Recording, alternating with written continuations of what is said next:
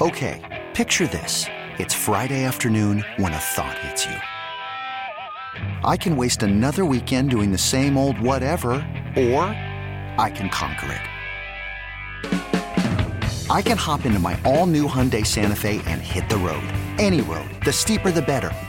Because my all new Santa Fe is available with HTRAC, all wheel drive, so I can hit the trail without a worry in the world. Heck, with three rows and best in class rear cargo space, I can pack the whole family in with all our gear.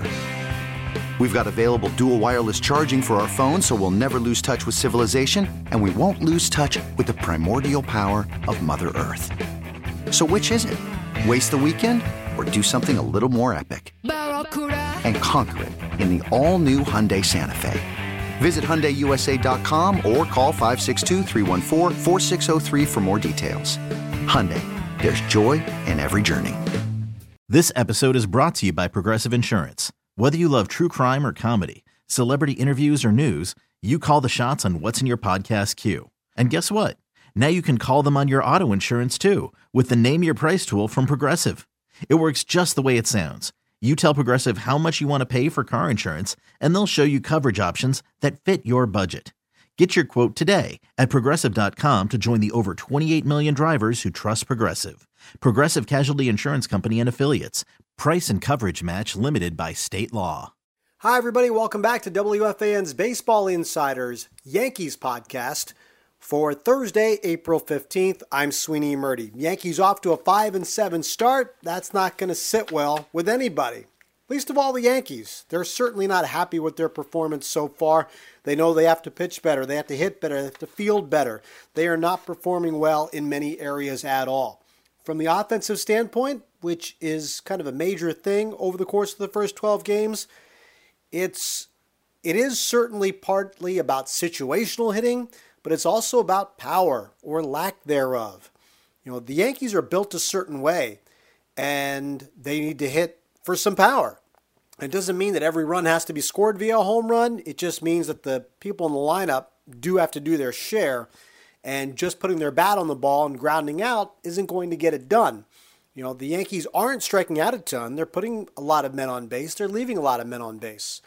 And that's what's going to turn around eventually you figure with a healthy lineup, players in this lineup over the course of a long season, their numbers tend to even out a little bit, even as they start out slow. And the biggest problem, there are several problems with the perception of how the Yankees play, and especially when they lose.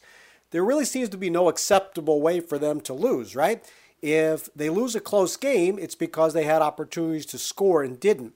If they are blown out in a game, it's because their pitching stinks. Well, you know, over the course of a game, over the course of a season, rather, when even they are a great team, they're going to lose 60 games. And it feels like every time the Yankees lose a game, that whatever flaw came out in that loss seems to be one that people think is going to perpetuate, that this is going to be the continuous thing all year long, or it's going to be what causes them to lose a playoff series. Now, I think we've all watched the Yankees play long enough to understand that a 5 and 7 start isn't going to mean that they're going to lose 100 games or finish under 500. When was the last time they finished under 500? How many of you listening today were born the last time the Yankees finished under 500? It's been a really long time. Uh, so this tends to even out. Now, the other part of that is okay, they beat up on bad teams. They can't beat good teams. Well, you know, nobody beats good teams all the time.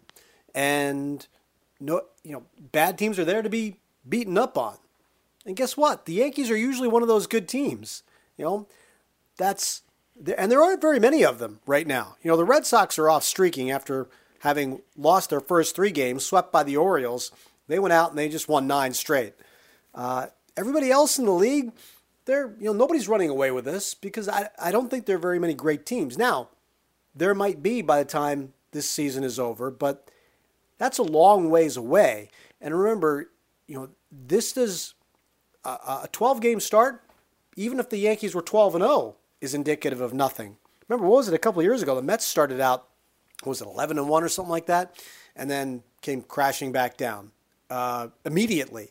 Uh, there are streaks in a season and there are slumps in a season. Right now, the Yankees aren't on much of a streak right now, um, but you wait for that stuff to kind of play out over the course of a long season.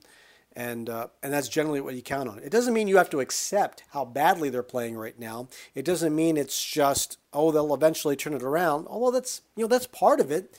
You just understand that they're going to work every day, understanding they're not playing very well. And they're trying to do things better each day to try to clean this up. They start hitting better, it's going to matter and you know it's you know certain areas, certain guys. You know, Aaron Judge, um, a couple of home runs on Wednesday. I think you've seen, with the exception of a couple of games, he's actually hit pretty well, really well, uh, and he's only missed those two games with that little mysterious side injury. This did not, you know, this did not turn into a an injured list situation. Uh, the key to Aaron Judge is staying in the lineup, and that's what's going to make him a better player. Uh, you want Gleyber Torres and Giancarlo Stanton. You'd like these guys to really get off the deck a little bit and start putting a hot streak together. And again, track record tells you if they're healthy and they're in the lineup, they're going to at some point. Um, it's just, you know, and, you know, getting back to the idea of situational hitting, I go back to the game on Tuesday when the Yankees were down 6 nothing Rougned Odor came up with, a, with runners at second and third and one out. He hit a ground ball to the right side to drive in a run from third, which in a tie game or a one-run game, that's great. But when you're down six nothing, you know, situational hitting in that point means hit the ball over the fence or hit for extra bases or keep the rally going. The Yankees got one run that inning, and you know they ended up losing the game. But you know, turning a six nothing game into a six-one game is not a great example of situational hitting. It's getting a run home, sure, but it's not, you know it's not a strikeout, sure, but you need to do some more damage there, which leads you back to the pitching because they didn't do their job. Um, and a big series coming up against the Rays, the Yankees will have Jordan Montgomery and Gerrit Cole pitching in this series, so they have their their two best starters going in this series, and that should make a difference. We'll see if the tempers flare at all. Um, the um, the hitting coaches come under a little fire when a team doesn't perform well offensively. You know, and I've had this discussion with hitting coaches throughout the years. You know, Gary Denbo was the hitting coach the first year I covered the team. Uh, and then after that, it was Rick Down, um, and then Don Mattingly and Kevin Long. Uh, there have been a long list of hitting coaches, and usually they come under fire when the team doesn't score runs. But you know, this is this is not like an offensive coordinator in football who calls plays and designs plays, you know, there's um, it's it's really just a different psychology to being a hitting coach. And certainly there is preparation and there's process and there's approach. The Yankees' approach is to, you know, get good pitches to hit and swing hard. And that doesn't mean you have to hit the ball over the fence, but you know, they they don't necessarily like swinging out of the zone and making soft contact. And soft contact is not what you're after really not what anybody's after. It's you know you put a lot of chance into it. If you get a hit off of soft contact, it's a lot of times it's it has a luck factor to it. But the Yankees' approach for a long time has been about getting into position to hit and and hit the ball hard. Um, that's how they that's how they make their money. That's how they that's how they run. And that's not going to change. It's not a function of the hitting coach not doing his job because it's kind of an organizational thing. Um, and if you want to put that on Brian Cashman, fine, go ahead. He has said many times he goes back to the uh, Stick Michael philosophy of the big hairy monsters, guys with high on base and high slug. And in this day and age, you know, 20 something years removed from when Stick Michael built a team, it's a lot harder to hit because there's a lot more high velocity pitchers on the mound. The swing and miss rate goes up mostly because of the pitching and baseball recognizes that. You know, they're they're going to try to change rules or experiment with rules in the Atlantic League about moving the pitcher's mound back to see if that has any desired effect on, you know, on the velocity, which is killing the game. You know, it's really it is hard to hit. It's gotten harder to hit and the pitchers are after no contact. Pitchers do not pitch to contact anymore. They're certainly afraid of contact. And that's all big part of it. Everybody wants one simple answer. There's not one simple answer to this. It's really a complicated puzzle. that all goes together. But you know, I'm I'm really going off on a lot of tangents here, but it's a long way of saying, listen, these guys are pretty accomplished hitters, and eventually they will hit. They still make outs more times than they get hits. That's just the way the game is played. Every the best hitters of all time made more outs than they got hits. It's just the way it goes. Um, and they go through streaks and they go through slumps. And when they've played 12 games, it's really not a big enough sample for anybody to, to get crazy about. Um, now, I, I always hear the argument too about these games count just as much as 1 September. They absolutely do.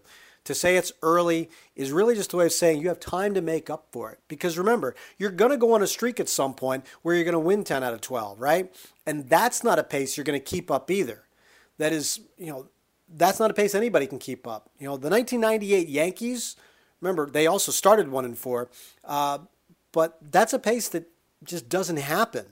And in a lot of ways, the 1998 Yankees are the worst thing to happen to every Yankees team since then because you know you're measured against a certain regular season standard about the idea of just expecting to win every game. And it goes back to my idea of there's no acceptable way for this team to lose. If they lose a close game, it's because they had some men on base, some runners on base, and didn't get a big hit. If they lose a blowout, it's because they didn't pitch well. Yeah, okay, but they're still going to lose games, and they're still going to win more games than they lose. Listen, if this team is under 500 still in you know May or June or July or August, then you know we'll address that, and there'll be lots of reasons for that, and the organization will understand that. But a 12 game sample in April isn't enough to throw everybody's plans out and say, let's start over. Um, this isn't working.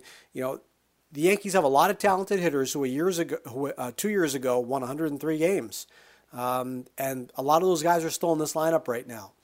You you have some urgency to win today's game, but you also have a long view in mind, which is what the lineup shuffles are about, which is why sometimes you ease up on the gas a little bit. You know, the players in the lineup every day are still trying to win, but you have to have a long game in mind. And I, it gets frustrating you know, when you watch a team scuffle because you know their talent. But, you know, even the most talented teams in the league every year are going to lose 60 games. And that's just a fact. And you wait to see how it goes because eventually you go on a winning streak, eventually you go on a losing streak. I mentioned the Red Sox, 9 and 3. And when they're 0 and 3, you know, did you think they were going to lose every game? Now that they're 9 and 3, do you think they're going to win 140 games? They're they're probably somewhere in between. You know, so um, that is really how the approach is to a season. You kind of just have to let it play out. There are rhythms to a season. Right now, the Yankees are in a not a very good rhythm, and you wait for that to correct itself a little bit. And if it happens to be against a bad team or a good team, so be it. You go through streaks and slumps, and you kind of wait to see how you're left standing when it's playoff time. And the Yankees have been there uh, pretty much every year and you kind of wait to see a little bit longer how this goes before you start thinking about drastic changes. How long is that? I don't know, but it's usually not 12 games. It's usually a lot longer than that. So uh, let's see how this goes. They they have some tough some tough games coming up. They've got the uh, Tampa Bay Rays. They've got the Atlanta Braves. They certainly have to pitch better. Although I will continue to tell you that Corey Kluber, you know, he is a guy that we've seen pitch three times, still has not been completely sharp or dominant, and it's kind of okay. If you think about the idea of you know Kluber being a slow starter historically in his career, April has never been a really good month for him. If you look at his career numbers, and he just gets better as the season goes on, which is fine because I will tell you again, it's durability over dominance. This is about, for Corey Kluber, this is about getting him stronger and making sure he continues to get better. Now, if this is the Corey Kluber that you see all, you know, all year, yeah, certainly there's a problem. But you have to give a little bit of rope to a guy who has a track record like this, has not pitched a lot in the last couple of years, and is moving his way back towards you know competing every five days. And I would rather, I tell you again, I would rather he get better as the season goes on and make, I don't know, 28 starts for this team as opposed to making 10 really great starts and then having an injury that forces him out of the, uh, you know, onto the injured list. So uh, there's time to play with this. There is, there's certainly an urgency, but it is not a put your head through the wall urgency. Uh, that's not the way the sport is played. It never has been. So um, they still come to work each day trying to figure it out, and we'll see if they can figure it out against the Rays this weekend. Um, and if this continues, certainly there will be things to answer to, and we'll examine that as we go and certainly shine a light on it. I've, I've told you before, I think this team is a bad defensive team. That part's not getting better. That part is a concern. Um, and that's something that will be a concern for most of the year. Uh, so let's keep an eye on that because that's something that you you could do something about at some point. Um, the pitching, you still need a few more turns, let them get stronger and see what happens. The hitting, pretty sure that the guys with track records will hit. And if they don't, well, you know, again, that takes more than 12 games to figure out. Want to thank you for listening here. Make sure you subscribe to WFAN's Baseball Insiders. You'll get Ed Coleman's Mets reports, my Yankees reports, delivered to you right here. We come at you here every Monday and Thursday with Yankees reports. Also, make sure you listen to WFAN. Check out WFAN.com. Once again, thank you for listening. I'm Sweeney Murti. Okay, picture this. It's Friday afternoon when a thought hits you. I can spend another weekend doing the same old whatever, or I can hop into my all new Hyundai Santa Fe and hit the road. With available HTRAC, all wheel drive, and three row seating, my whole family can head deep into the wild. Conquer the weekend in the all new Hyundai Santa Fe. Visit HyundaiUSA.com or call 562 for more details. Hyundai, there's joy in every journey. This episode is brought to you by Progressive Insurance. Whether you love true crime or comedy, celebrity interviews or news, you call the shots on what's in your podcast queue. And guess what? Now you can call them on your auto insurance too with the Name Your Price tool from Progressive. It works just the way it sounds. You tell Progressive how much you want to pay for car insurance, and they'll show you coverage options that fit your budget. Get your quote today at progressive.com to join the over 28 million drivers who trust Progressive. Progressive Casualty Insurance Company and Affiliates. Price and coverage match limited by state law.